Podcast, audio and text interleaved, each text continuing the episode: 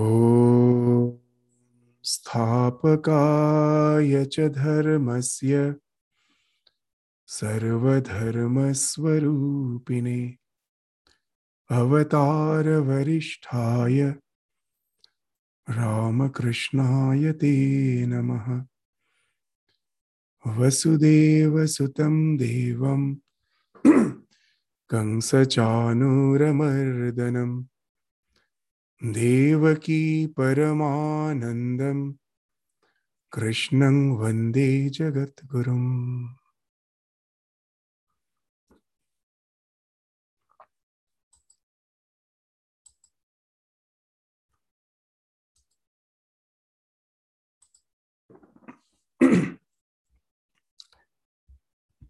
So, in the last class, we started with the introduction of Srimad Bhagavad Gita.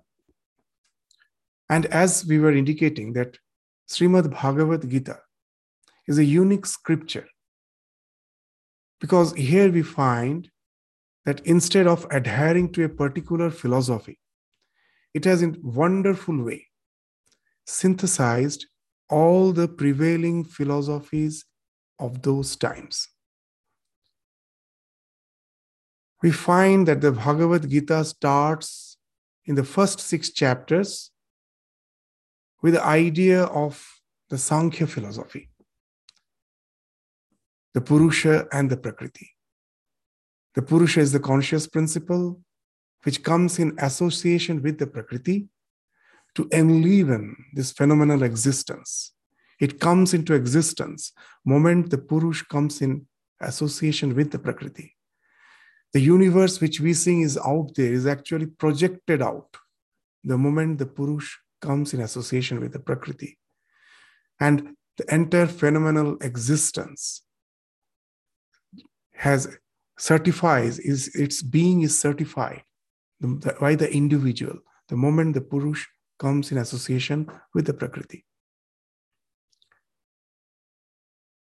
but at the same time the purusha the conscious principle gets as if deluded by the fact that it is the prakriti it is the psychophysical existence and this delusion when it falls off it again gets established in its pure conscious nature. And the first six chapters, we find this idea prevails in Bhagavad Gita. And from that, we may misunderstand, not we may, we have, we did mis- misunderstood our scripture, especially the Gita, for millennium, for thousands of years, for hundreds of years, which made the scripture which is originated from that Indian background, which made the Indian nation almost hibernating. Because the only goal was to somehow realize your this potent spiritual nature, be established in it. The world has nothing to do with my existence. It is lying there as mithya, illusion. It has to drop off. Whether it is Bhaktivada or whether it is Advaitavada, we find at last the same inactivity prevails. The bhakta doesn't want to get merged with the absolute, but it wants to be in eternal association with the divine through devotion. Only all those devotional practices, upasana, which has nothing to do with our abhyudaya, the social upliftment. And the Advaitin, there also we find as the absolute reality in which his merging is his goal. So he wants to merge in that and just reject the entire existence as mithya. If that were the goal of Bhagavad Gita, then as in the last class we were indicating, there was no question for Arjuna, for Krishna to ask Arjuna to stand up and fight. If everything is mithya, what's the use of dealing with something which has no essence at all as such. Simply retreat from it, forget it.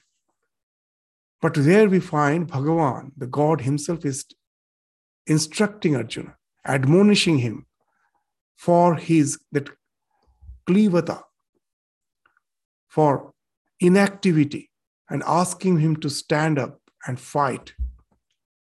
So, this idea cannot be the ultimate goal of Srimad Bhagavad Gita. That to get established in that we are Purusha nature and forget about the abhyudaya, the way the world is working as if I have no, nothing in no way to deal with it. That will be a very wrong way to understand Gita. Then the question, as in the last class we also indicated, why that so much importance in the first chapter, first six chapters has been given to the Sankhya philosophy. It's only for purification. Even in the modern day, you will find, we find in the modern day, knowingly, unknowingly, the philosophy of the Bhagavad Gita is prevailing, even in the so called corporate culture. That not only work, it squeezes you, it totally drains you out there should be some relaxation where you can contemplate, meditate. Even in the workforce, we find the meditation is entering. Almost the same idea we find in the Bhagavad Gita, but with a broader sense.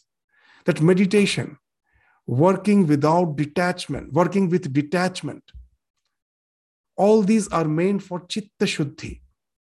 All these are meant for removing the dross of your mind getting rid of the selfishness, egoism, the more you get established in your conscious principle. And as a witness, you can look at what is going on. The more you develop detachment, the more your biases falls off.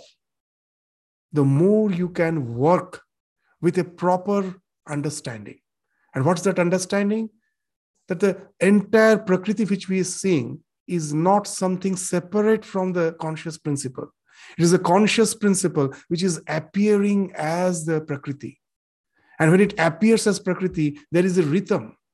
What is rita in our Vedic literature is dharma in Buddhist literature. The dharma kaya. The world is dharma kaya. It is a body which is encapsulated, which is permeated with dharma. Means when that Purusha expresses itself as the world, it expresses in certain rhythm, laws. And what is the basic law of the entire creation? Interdependence.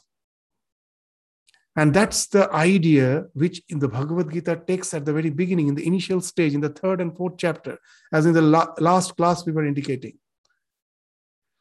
The idea of yajna, not in a limited sense of the fire sacrifice, but in a much broader sense, where this yajna speaks of the interdependence of the entire universe. Nothing in this universe lies as a segregate. Everything has to be in a flow. My body, my mind, my senses, and nothing is something which is which defines me. The food which was in the as a plant which was there is now finding expression as my body. And again, when I die, that body decomposes. From that, again, that becomes a fertilizer. From that, the plant comes. Everywhere, wherever we see, nothing exists as a segregated, segregated, discrete unit. There's an interflow going on. And there's a basic concept of this of interdependence is the basic concept behind the phenomenal existence. The conscious principle alone is projecting itself as the universe. Nothing is jada. Prakriti itself has been sublimed in the Bhagavad Gita, has been sublimated to the conscious principle alone. And that conscious principle is finding expression as the Prakriti. But while it is finding expression, it is not just a chaotic expression there are certain rhythm. That's the word rita. From the word rhythm in Sanskrit, the word rhythm has originated. Rhythm, laws, it is everything has laws. We have to follow those laws. We cannot break those laws. If we try to break those laws, we will know that law cannot be broken. If a law is a real law, it can never be broken. Universal laws can never be broken. In our attempt to break the laws, we break ourselves. And that's what we were indicating even in the last class. through the concept of yajna, as we indicated, that Bhagavad Gita, in its attempt to synthesize all the philosophies, has taken four stands, four basic principal stands, paradigms by which it wonderfully synthesizes the philosophies. The first is the concept of yajna. As in the last class, we were saying that in, in this, even the two slokas which we were relating to is in the third chapter, the 14th and the 15th slokas, with which we ended our discussion in the last class. Annad bhavanti bhutani, parjanyat anna sambhava, yagyat bhavati parjanya, yagya karma samudbhava, the 14th sloka of the third chapter. Karma brahmodbhavang vidhi. Brahma kshara, brahma akshara samudbhavam. Tasmat sarvagatang brahma nityang yagye pratishthitam. The conscious principle, as we were saying, finds expression as energy. Energy speaks of karma. All the dynamics of the world is because of that energy. Brahma appears as Shakti, that Brahma, from that Brahma comes karma. From that energy again is not something chaotic. It finds expression as rhythm. And what's that rhythm? That's the yajna, the interdependence. That interdependence, as per our existence is concerned, finds expression as rain. You may say it has been limited, that idea. No, it's a wonderful idea. That yajna finds expression as rain. Even when the before the human life evolved, any moving creatures evolved in this earth, the Lord has created the base for the moving creatures to evolve first. How? The huge trees were there. They were just uh, drawing through their roots, deep rooted roots from the, the water from the underground. And there was evapotranspiration. You will be amazed to know in the earlier days, it's not the ocean bodies, it's these trees which accounts for more than 50%. In the olden days, where it was all forest, it accounted for 60, 70% of the formation of the cloud through this evapotranspiration. Just see this yajna. It's not that you're offering oblations to the fire which is moving up and you just think it is going to the devatas. The God Himself has constituted this Mahayagya, where these trees are the they're standing there to part take part in the yajna. And there is to be huge rain. The land is fertile with the vegetation. And much later, these living creatures are coming who has to depend on this vegetation for the life to evolve as the moving creatures. So just see when Bhagavad Gita is saying that from anna, from food, all the beings are born, and all the beings are uh, that from where the food comes, the beings are dependent on the food. The food comes from rain, the rain comes from yajna. If I just say that when the drought is there, let me do some yajna, rain will fall, it is a very limited way of understanding. Bhagavad Gita in no way indicates that as the yajna. The yajna is the understanding of this, the idea of the interdependence of the entire universe, where from that the rain comes, the parjanya. And that rain is again based on that broad sense of yajna, of interdependence. That came from karma and that came from the Brahma. So at last you will find everything the Gita is saying is originating from Brahma. It's not something bereft of that. The Prakriti is an expression of that ultimate conscious principle, as we will find is being indicated in, uh, in the fourth chapter of Bhagavad Gita. What's the uh, what's the idea that's that's uh, we uh, find that sloka which we chant every day before we start uh, having our food What's that? The Brahmarpanam, Brahmahavi. It's the 24th sloka of the fourth chapter. Brahmagnau, Brahmanahutam, Brahmaiva gantavyam, Brahma karma samadhina. The entire existence is Brahman. The any, wherever, whatever is being offered, Arpanam is Brahma.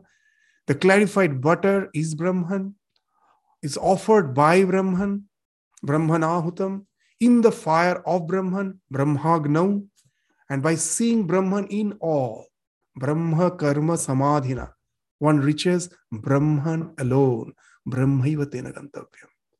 The more we can just defy the entire existence by seeing the Lord and Lord alone, the more we are beyond the conflicts the more we are beyond the selfishness the more we are more we are relating to the idea of interdependence.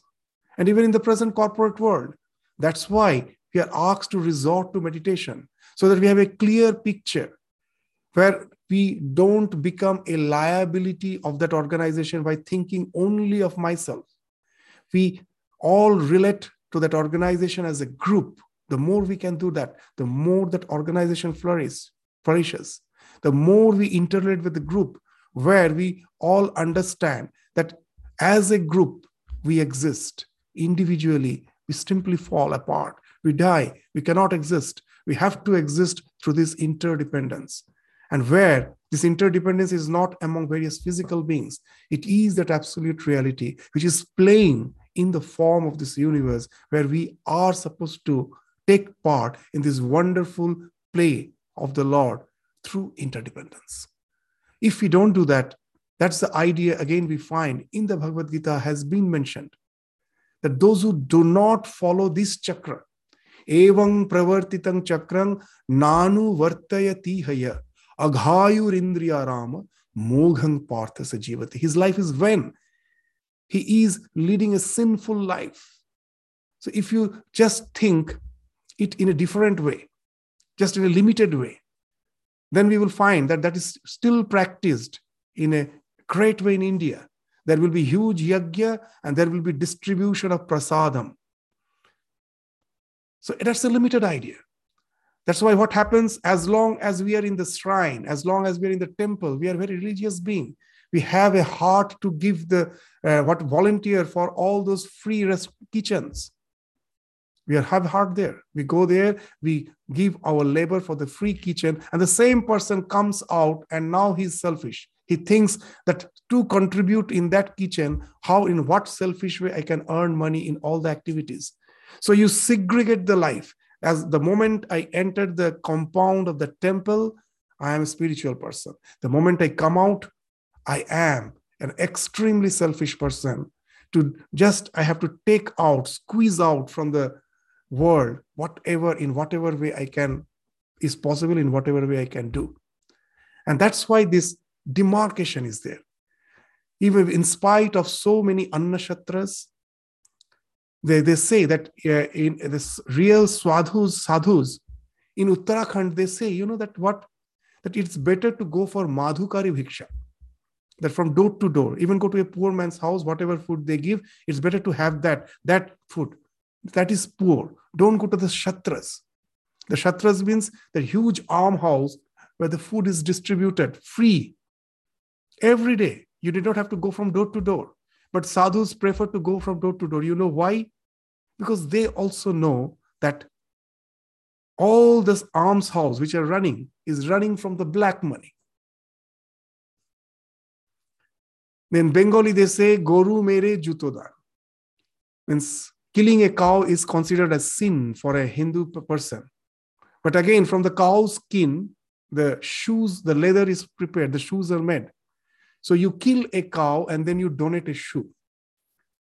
So this type of religion is of no avail. This part-time spirituality where we segregate the secular from the what you say the spiritual. There is no segregation. There is no watertight compartment between the spiritual and the secular.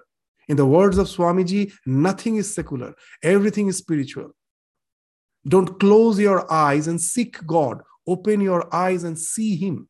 What you see is God. Just a, a very nice, a journalist was uh, mentioning that while he was on Europe tour with, with his family, he was in France. And the small kid asked, when we will be in Europe. So that's what happens with us when we get uh, our uh, uh, awareness gets what you say limited just to some particular limited uh, co- local consciousness. We forget that we are actually in that non-local consciousness itself. We are a part of it. So that's the idea of the yajna that unless we are participating in it with the idea of the divine that's the thing which has to be included in the corporate world, along with that idea of the teamwork. Then the Shraddha, the respect comes. Otherwise, still, with all our teamwork, at last the idea of selfishness to certain extent lingers. The Shraddha, the faith, which is very much lacking in the present world, that the respect for each other, from that the real love comes. There cannot be any love where there is no respect. And that's why we find so much confrontation in the world because love has become something sensual that it actually speaks of mutual respect to thinking of the divine in each and every being. That thing is lacking. Once we bring that the life the real love in family the real sense of well-being of all in the work field that will prevail. And that's the idea which bhagavad gita is bringing in through the concept of yajna so the two things will happen. There's through this idea of yajna. That what? That we transform the entire nature into that divine, the defy the Prakriti as the Lord, and that our actions become more and more detached, that nishkama. How? Through that concept of yajna, that I am just taking part in the yajna, I am contributing in it. So that's what is being indicated in the Bhagavad Gita. In the ninth sloka of the third chapter, that's what will be mentioned. Yagyarthat karmanonnatira lokayam karma bandhana. Unless you are doing any work without that sense of yajna, that action is going to bind you and will make you suffer. So yagyarthat karmana anyatra loko ayam karma bandhana. If you do any action without that idea of yajna, it is bound to bind you. It is bound to make you suffer. Tadartha karma kaunteya mukta sangha samachara. Go beyond that detachment. And then action is can be something which becomes the reason for your liberation, emancipation. It can liberate you from all your selfishness, from all your uh, so what you say the idea of, of your petty concerns and petty desires. It can and broaden it can just help you to broaden your perspective and build your life on that broadened perspective. So that's the idea of yajna to broaden and build. You have to broaden your perspective and build your life on that broadened perspective so next we will find the next paradigm after this yajna the, the concept of yajna by which Gita wonderfully uh, will find is uh, synthesizing the Sankhya and the yoga, philo- uh, Sankhya yoga with the Vedanta philosophy. Because by just defining the entire existence as the Brahman, as the conscious principle alone, the same idea we will find again as in a different paradigm in the seventh chapter, where we find that the three levels of existence has been described. One is para prakriti, apara prakriti, and the one who is holding these two, just the way like a thread which is holding the various pearls of a necklace. So Lord, like the thread, is holding as if the para prakriti and apara prakriti. So he is the one who uh, conglomerates the entire existence. He's the binding force behind the entire existence. So, in this paradigm, the whole Sankhya Prakriti, consisting of these the five gross elements, this Panchabhuta, Pancha Tanmatra, the mind, the buddhi, mana, buddhi, ahankara. So everything is considered as apara prakriti. And who is which is the para prakriti? The, all the individual selves. So if we take the Sankhya philosophy, they don't believe in that one conscious principle. They say that each and every conscious being is discrete. So Bhagavad Gita is not denying, okay, let us take that. But now it is synthesizing that there are so many jivas, the chits, as in Vishishtadvaita, they say chit, and achit, the prakriti is achit. So chit is the para prakriti, achit is the apara prakriti. Both are prakriti as has, has been indicated. But after that, they are saying that these two are not something lying separate. I, like the golden thread, is in a necklace of pearl, is being is running through all of them. Because he's permeating. Again, that same idea of that absolute reality permeating the entire creation is being indicated, as has been indicated in the seventh sloka of the seventh chapter. We are just giving a broad view before we enter into the study of the Bhagavad Gita so that we never get misdirected by ever thinking that Gita somehow says that karma is only meant for chitta shuddhi. Once the chitta shuddhi is there, I need not have to work, I retire.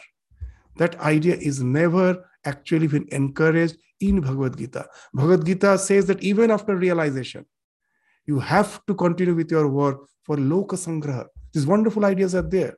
If you stop working, seeing you, the others will stop work. Just as Sri Ramakrishna used to say, that people always follow uh, the examples of the illumined souls, if the, of the ones who are already elevated.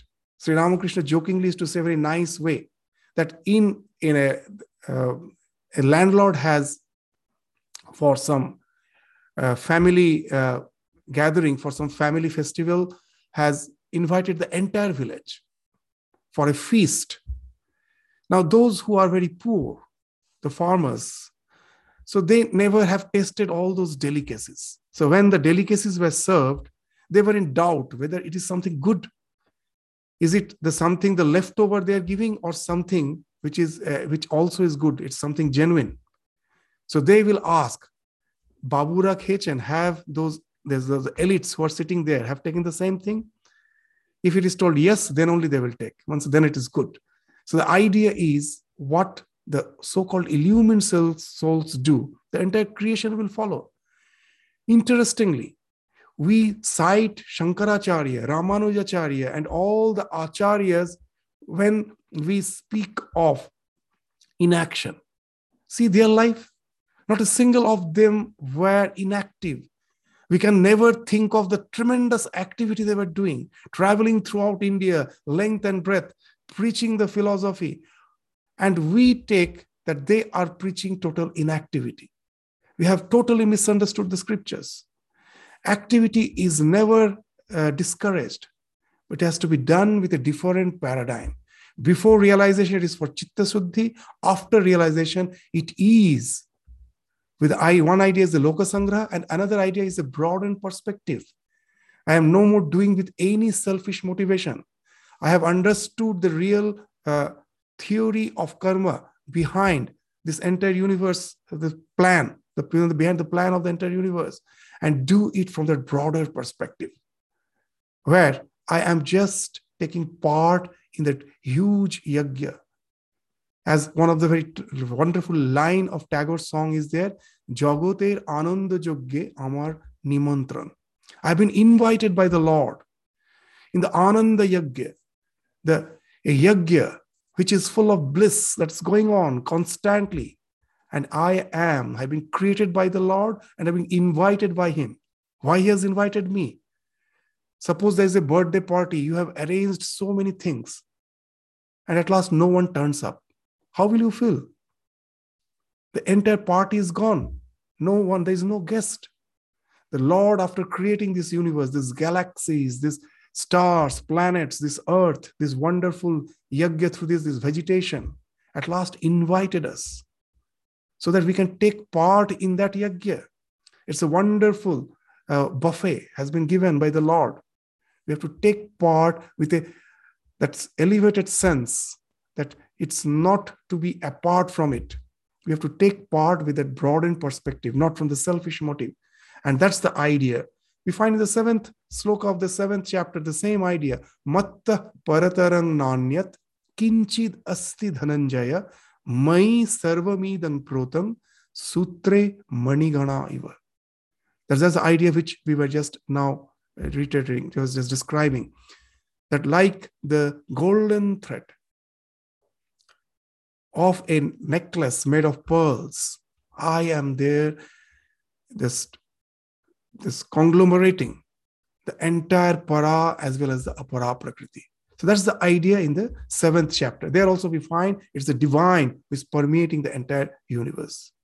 The eighth chapter, the next chapter, from a different paradigm, again speaks of the entire existence as divine. To and exactly go before the words, this is the idea we will first resort to. When you are sleeping, you wake up and you look out through the window you see a wonderful rose, red rose has bloomed. You go, just pluck the flower, bring it, and offer it to the altar which you have in your house, to the divine. It speaks of the way the entire creation is being projected. What's happening? That the ultimate reality, the Brahman, is coming in association with the cosmic mind, adhidaiva. These are the terms we find confuses us. That every day, that morning, that what the when the mind, when I was sleeping, the mind with all the ideas is lying inert. It's all the, the redness, the idea of redness, the idea of smell, everything is there in the mind. If the mind was vacant, I could have never realized what's there out in the world. The world is just a suggestion. Adhidaiva is the cosmic mind. The Adhidaiva means that is the supreme Devata. So you, sometimes we may think that all the celestial beings, the Lord is the Adhidaiva. Then we will confuse. Then what is Adhiyagya? Adhidaiva is the cosmic mind. Why? The word Daiva came from Div Dhatu. Div means to illumine. So, what illumines the world for us? Our senses, the five senses the eyes, the ears, the smell, the nose, the tongue, the touch, uh, the smell, uh, sorry, the tongue, the taste, and the skin, the touch. So, these are the devatas, that which illumines. So, all the senses are the devatas. But what you gather in through the senses, it has to be processed by the mind to come, then only the revelation happens. So the supreme sense is the mind. So now you will understand Adhi Devata. So who is the supreme Devata? These five senses are the Devata. If you try to understand with the help of celestial beings, you will get confused. It's actually Daiva here means these five senses. Adhi Daiva is the mind. So when Brahman in the morning you wake up, the conscious principle is coming in association with the mind. The mind is getting activated. And that is enabling us as an individual being, adhyatma, adhi atma, that one who is the ruler of this individual self, adhyatma, to resort to action. When the mind gets enlivened, then only that redness of the flower is revealed. That redness was in my mind, it was slipping. It now, the flower is just a suggestion that the light beam falls on my eyes, it never enters my brain. There it works starts, stops. It's only the nervous impulse which is going to the so called color perception of the center, and the color is thrown out from there to envelop the flower to give its redness. So the redness was within me, it got activated. How? Because of the adhi bhuta, this all these piecemeal perceptions when they are conglomerating to give me a sense of the flower. And then i wake up and then it finds expression as the response karma. I resort to action. I go out pluck the flower bring and offer it to the divine. Now you will find again from a different paradigm the entire universe is divinized. It is a conscious principle which is comes in association with the mind which is not separate from the conscious principle. That mind itself has evolved from that conscious principle. So now after evolving it is coming in association with that. And all the when that mind is there yet to be activated by the conscious principle all the ideas all the piecemeal perceptions are lying there hidden they are activated by the conglomerations. That's the idea of the adhibhuta, the conglomerate. And then what happens? Then you resort to karma. Why all those things are happening? The one who is the Lord of all this is the adhiyagya. See again this wonderful term. That, that the conscious, the Brahman alone is not something inert. Beyond it, someone is there who devises that it should, that, that so-called conscious principle should find expression as the universe. Just as Sri Ramakrishna used to say, সাপ হেললে দুললেও সাপ অচল হয়ে গুটিয়ে থাকলেও সাপ when the snake is lying coiled it is the same snake which is moving the yadhi yagya is the one who is beyond the brahman beyond the mind beyond the adhibhuta he is the one who has devised he is the lord of the sacrifice this yagya again why So that this wonderful play of interdependence goes on i am a part of it with that broadened perspective, I have to take part in it. So you just see here also the entire creation is being divinized with the Adhi Yagya, the Lord of the sacrifice, not the Brahman.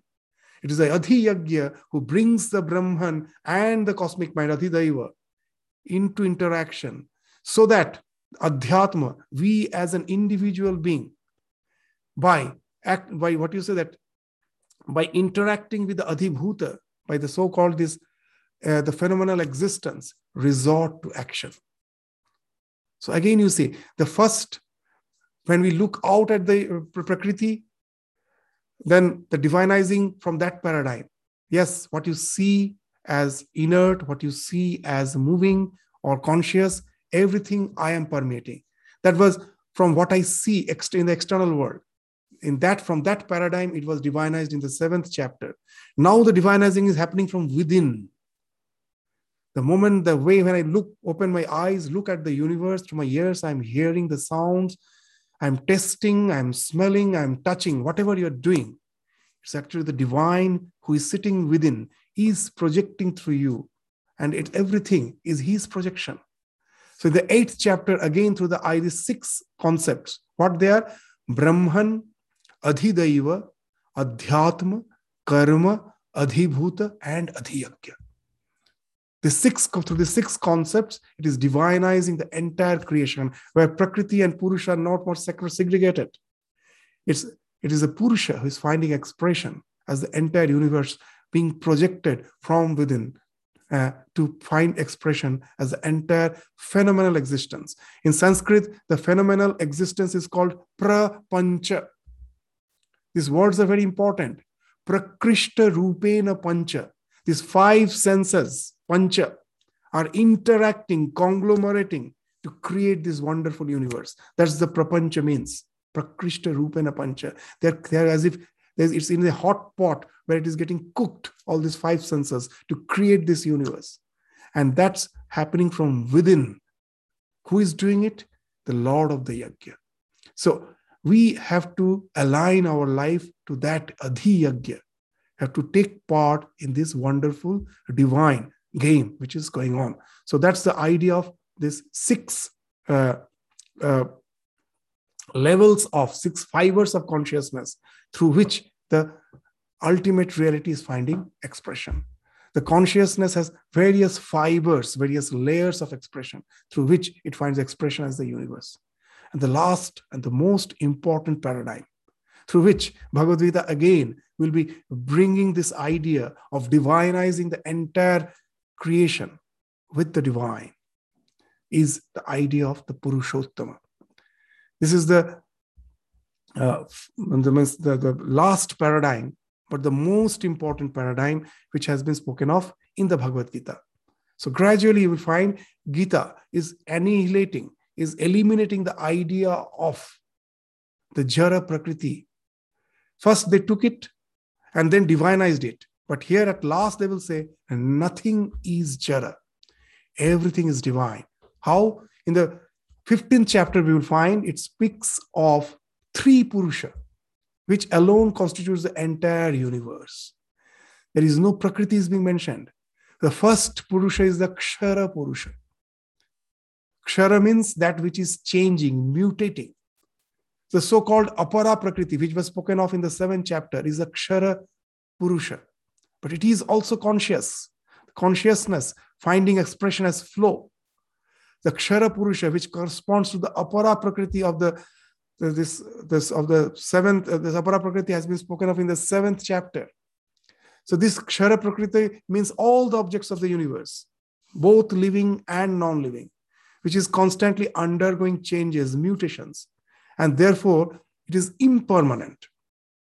Means it doesn't remain the way it finds expression just now. The next moment it is changing but it is also the projection of that conscious principle alone. That's why it is Kshara Purusha. It is Purusha, it is conscious principle, but it is ever changing. Kshara. As has been indicated in the 16th mantra of the 15th chapter. Dvavimau Purushau Loke Kshara Akshara Evacha. Kshara Ksha Kshara Evacha. Kshara Sarvani Bhutani Kutastho Akshara Uchyate. So here Kshara and Akshara both has been defined that everything you see, everything moving, everything unmoving, everything is the kshara. And the one who is witnessing, nothing kutastha. Kutastha means, the word kutastha literally means the anvil of the blacksmith. Kutastha.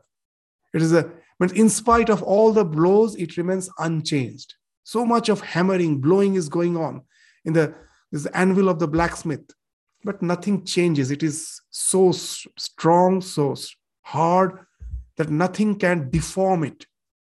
So that ultimately, the, the one who is the witness, nothing can tarnish it, nothing can affect it. The joys cannot elate it, the sorrows cannot depress it. It is in its ever blissful, transcending the dualities of the existence as the witness, always there. That is the Akshara. Nothing can annihilate that that is the you know that uh, aparoksha anubhuti which we constantly have. That i am young i am old. These what uh, these these things are changing. But that i the amness that is always the same. It is the same i who was young. It is the same i who is going to be old. It is the same i who is going to be the young person. That i who is witnessing the various changes is the kutasth changing. It is I who was happy. It is I who am sorrowing. That I is the one who is the kutasthan changing. It has witnessed the happiness. It has witnessed the sorrow. It has witnessed. Eh, it is witnessing every day the three states of existence in the form of deep sleep, in the form of dream, in the form of wakeful state. It is unchanged. Experiences are changing. This, all the things you're experiencing in the dream is contradicted by your wakeful state. But the one who is experiencing, he is unchanged. He's the same one. I know that when I wake up, that I was dreaming, what I was dreaming is not true. As per my best in uh, wakeful state is concerned, I understand, oh, these were all dream. But I never doubt that it is I who was dreaming, the same I who am in the wakeful state. That is the Kutastha. So these two are the Purushas. First Gita speaks of, but both are Purusha, both are the conscious principle. But that in Vedanta, you will say that the Kutastha is the ultimate. But in Bhagavad Gita, they will go further. There's a third Purusha. He is the Uttama Purusha. There's the concept of Purushottama, who dwells in the, all the souls as the Antaryami, as the inner controller. He's the Lord of the three worlds, as has been indicated in the 17th sloka of the 15th chapter. Uttama Purushastvanya परमात्मेत्युदारितः यो लोकत्रयमाविश्य विभत्यम अव्यय ईश्वर विभत्य अव्यय ईश्वर So besides this is the Uttama, beyond this Kshara and the Akshara Purusha, is the Uttama Purusha, who is indestructible supreme soul. He enters into the three world, he permeates as the unchanging controller and supports all beings. So ultimately, you find the Lord is something which is not beyond attributes, as the Advaita Vedanta. He's having that attribute. It is He, by His willful play, is bringing out this universe. So we have to identify with Him and not just to remain idle with uh, by through devotion by getting identified with him if he wants that we should be taking part in the game we should take part in the game but with that awareness it is his game not my self interest with that we take part. That's the wonderful idea. Through all these paradigms we find is being reflected in the bhagavad gita. So it transcends all the so called six philosophies. It is a philosophy. It is a total holistic philosophy, multi-dimensional philosophy. it stands shining, transcending all the philosophies by synthesizing all the philosophies. so the concept of Purushottama. So what are the um, main tenets? What are the main conclusions as if that comes out from this concept of the Purushottama? First is the oneness of the Jivatman and the Paramatman. Yes, it has been spoken of. As we will find in the 13th chapter, that is, they say that the kshetra, there's a distinction of kshetra and the kshetragya, the knower of the field. If the psychophysical existence is the field, the world as well as your psychophysical is the field, the knower, the witness is the kshetragya. And Lord says that know me to be the kshetragyam. Kshetragyam cha api mam vidhi. But we should always Remember that after 13th and the 14th chapter comes the 15th chapter where that mom has been indicated as the Uttama Purusha. It's not just the uh, conscious principle which has nothing to do with the uh, way the phenomenal existence is working. It is actually the Uttama Purusha. So that's why Aurobindo, Rishi Aurobindo, in his that his gita is the one of the most famous because of the language it becomes very difficult to go through it but if we can go through it the way he has dealt with the gita is something wonderful and there he's affirming that, that we will find that he's indicating that nowhere in the gita it affirms that the absolute disappearance disappearance of or laya of the individual soul in the infinite it never indicates that. Never. What's the idea that you are getting identified with the so-called the Uttama Purusha. But that doesn't mean you just totally get merged in him. It's almost uh, re- related to that Vishishtadvaita, but not exactly, because we will come to that conclusion later on. So this Jivatman and Paramatman, the oneness, has been stressed through this concept of Purushottama.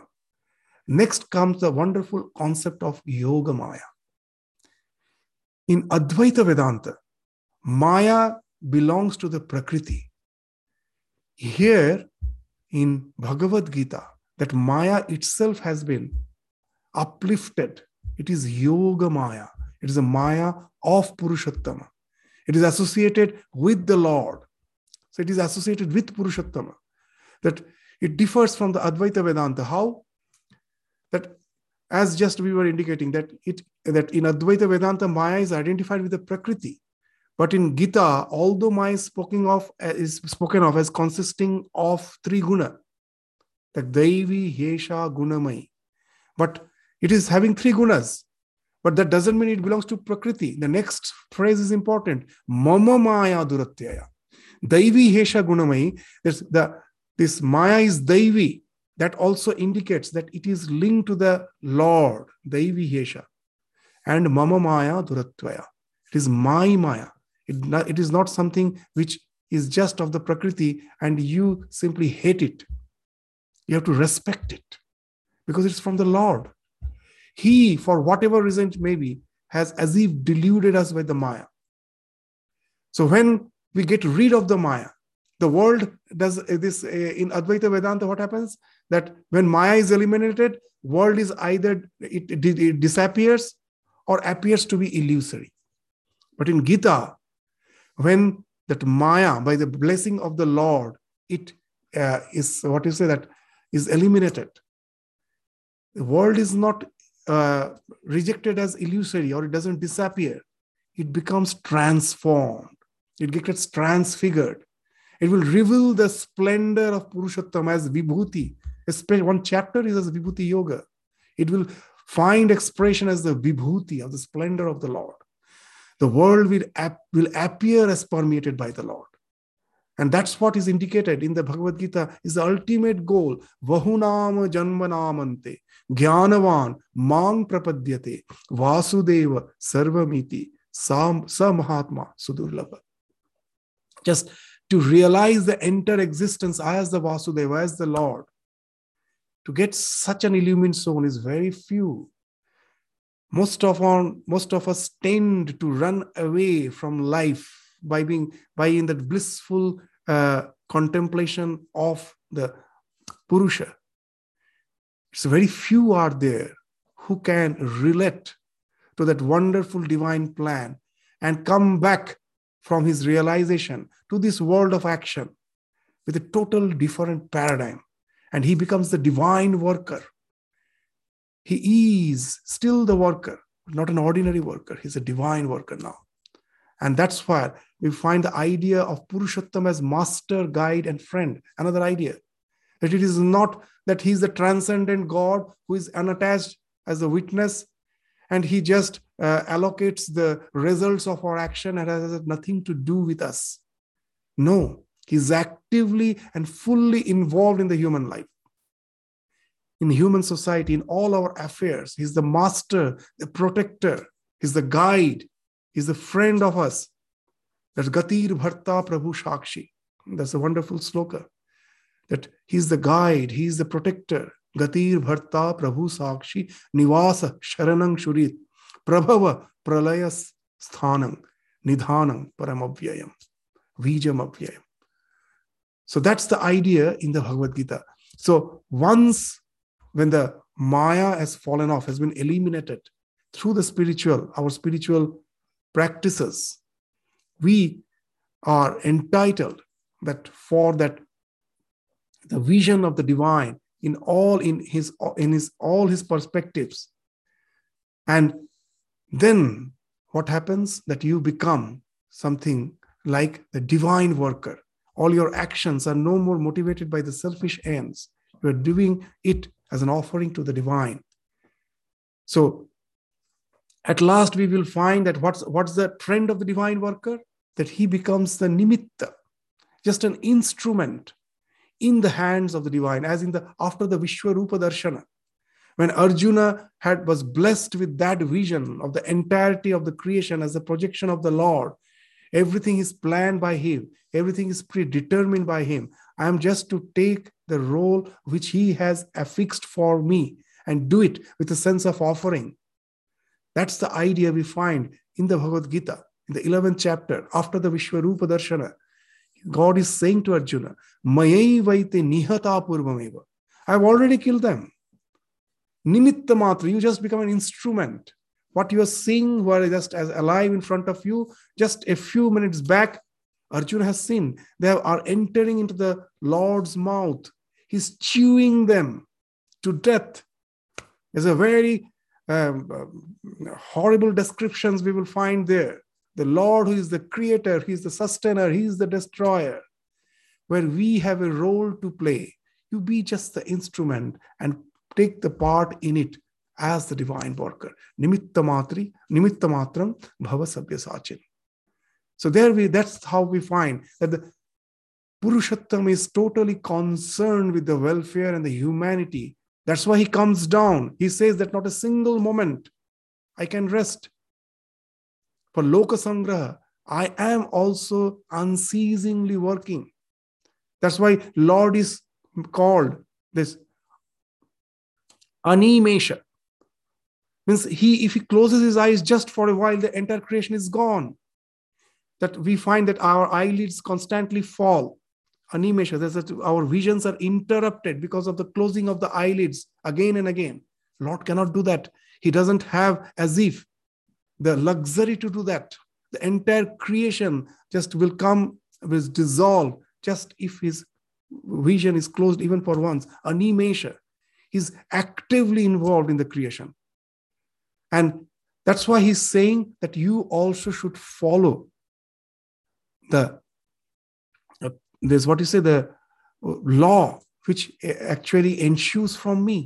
So this Purushottam is fully concerned about the welfare of the humanity. The concept of Loka Sangraha is there. Krishna is repeatedly exhorting Arjuna to do work for the welfare of all. Karmanaiva hi sangsiddhim asthita janakadaya. In the third chapter. The true karma, there are so many examples like Janaka who have attained perfection. Loka sangraham evapi sampashyan kartum arhasi. Even after the chitta suddhi, for the as an example to the world, so that the world, uh, through abhyudaya, through all the social upliftment, can ultimately go to the spiritual illumination. It is one spiritual illumination is not at the cost of abhyudaya. For that, for that loka sangraha, you have to go on working. Sarva bhuta hite rata. That's the word. In Bhagavad Gita, they are saying, doing good to others constantly with that sense, not with an escapist attitude of running away from the challenges. He's relentlessly asking Arjuna again and again to fight, to get up and fight. So that's the thing which we find again and again is being indicated in the Bhagavad Gita. So what is that? Who is the divine worker? Yes, the role of detached action, the role of meditation. In the sixth chapter, we'll deal with meditation. They are all meant for chitta shuddhi, so that your biases falls off. Your all bias falls off, your all pettiness falls off. Now you can do everything with a sense as an offering to the divine. Yat karoshi, yadashnashi, yajjuhoshi, dadasi yat. Yat tapasyasi, kaunteya, Tat kurushva madarpanam. Whatever you do, whatever you eat, whatever you offer as oblation, whatever you bestow as a gift, whatever as a gift you are giving, whatever austerities you are performing, oh Arjuna, do them as an offering to me. So the life becomes a constant offering to the divine. That's the divine worker. To do that, first the chitta shuddhi is required. The so-called detached action, nishkama karma, meditation has a role to play. That entitles the chitta shuddhi, that takes you to the realization. And from that realization, the action doesn't fall off. Now you do everything as an offering to the divine. Instead of offering the flower in the altar, through your actions, you are offering the divine each and every moment of your life through all your activities. So that's the idea which is, will be reiterated in the Gita again and again. And at last, Purushottama is the one who is the redeemer, who is the liberator. I, by my will, cannot attain that liberation. If I follow the divine plan, knowing very well the plan of the divine, I can offer my life as an action to the divine. There we find the Bhagavan is assuring at last that liberation is awaiting us. It is He who is going to liberate us. Sarva dharman parityajya mamekam sharanam braja aham twang sarva papebhya moksheshwami mashucha. He's asserting that my devotees will never come to ruin. He's asking Arjuna, go and shout and deliberately say to all with full conviction, Kaunteya pratijanihi, name bhakta pranashyati. And nothing can kill my devotees. I'm there to liberate them. So that's the Bhagavad Gita. It, it totally takes you to a different paradigm. You do the same actions, but with a totally different uh, perspective. You have broadened your perspective. You built your life on that perspective. And then prema ensues from you, love. P means for the positive emotions that comes out of it from the broadened perspective. R means for the relationships, your relationships improve. And that relationship is not superfluous you engage in those relationships e there's a meaning behind all those relationships it's all as an offering to the divine and aim is accomplishment that accomplishment at last purushottama is there to redeem us to liberate us through all these actions the prema positive emotions there's your relations engagement meaning accomplishments everything ensues from that broadened and perspective. You build on that perspective. With at last, just to uh, indicate that it neither indicates the goal as has been Uh, prescribed by the Advaita pure Advaitins or the Vishishta Advaitins. I will resort that what Bhagavad Gita's ideal is with two stories of Ramakrishna. The first story is with this, we will end our discussion today that a lord, the master, a landlord has two servants. One servant silently works in the garden and bring and just harvests wonderful vegetables, fruits for the master. the other, veget- other servant is idle.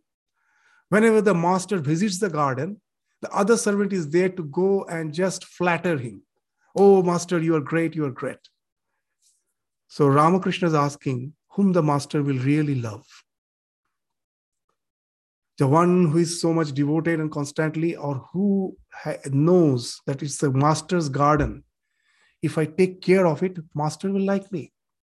That's the one story which speaks. It's not just uh, through that uh, effervescence, devotion, leaving all your work, leading just uh, always uh, trying to please the Lord is something which the Lord would like. Now, the next question comes if has already you are seeing your harvest, the Lord is very happy with you. And seeing him elated, seeing him elated, you think, oh, the Lord is so happy with me. Now let me go and sit by his side.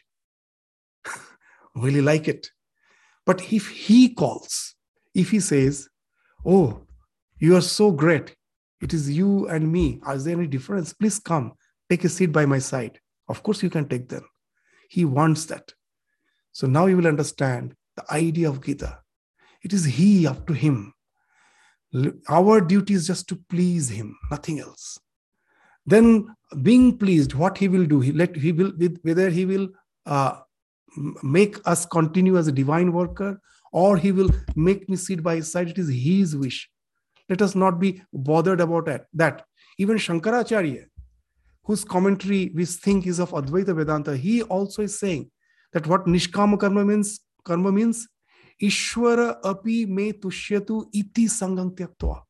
That even the Lord be pleased with me so that I may be attaining the liberation. Evenly forget that. Just to do his work is my duty. That much. Just do that. Don't have those futuristic goals be at present in this moment in what in what way i have to lead my life i lead it i don't repent for my past i don't go on having future ambitions i just lead the life perfectly the way i'm supposed to do in the present moment. Just with a small story i will just end today's class. That in belur mutt the novice brahmacharis are supposed to uh, every day in the morning their duty is to uh, dress the vegetables. Because so many people will be uh, will be uh, will be fed. The monks the devotees those who come it's uh, even in those days it used to be hundreds now it has gone to thousands. So for dressing the vegetables we need lot of hands. So these young brahmacharis it's their duty. They the, the novices they have to dress the vegetables. So it's on those olden days when holy mother was still alive the brahmacharis were dressing the vegetables, cutting the vegetables. And it's that wonderful tradition still follows. When all are cutting vegetables, one brahmachari will be assigned to read something, holy scripture, so that the mind of all is also engaged in some sublime thought while they're working. It's a very wonderful idea. Now, one day, Holy Mother just came for a visit to the Belur Mutt and seeing these young brahmacharis generally the boys nowadays of course it has become common in the household boys also work but in those days these all household works were exclusively for the females so seeing the boys cutting vegetables she was so delighted she was so happy at like a small girl she giggled and said wow so nice to see these my boys cutting vegetable one of the brahmachari was later proved to be a highly illumined soul, Swami Jagadananda. He replied a wonderful, he immediately remarked, Our aim is to please the mother, whether it is by meditation or by cutting vegetable, whatever it may be. So that's the thing. Be aware whether you are meditating, whether we are meditating or we are working. Our aim is to please the divine. There it ends. And then only the life can really be built on that broadened perspective, which can give us the ultimate fulfillment, which the Bhagavad Gita assures through the song of God. With this, we stop our discussion today. The next class, we will enter into the text of Bhagavad Gita. As we have mentioned, the first chapter, we will take it as a uh, overall study. We won't go sloka by sloka. And the se- next class will be uh, the this uh, summary of the first chapter we will take. And then from the second chapter, sloka by sloka, we will take our, uh, will continue with our discussion of the Bhagavad Gita. With this, we stop our discussion today. Thank you all. Namaskars.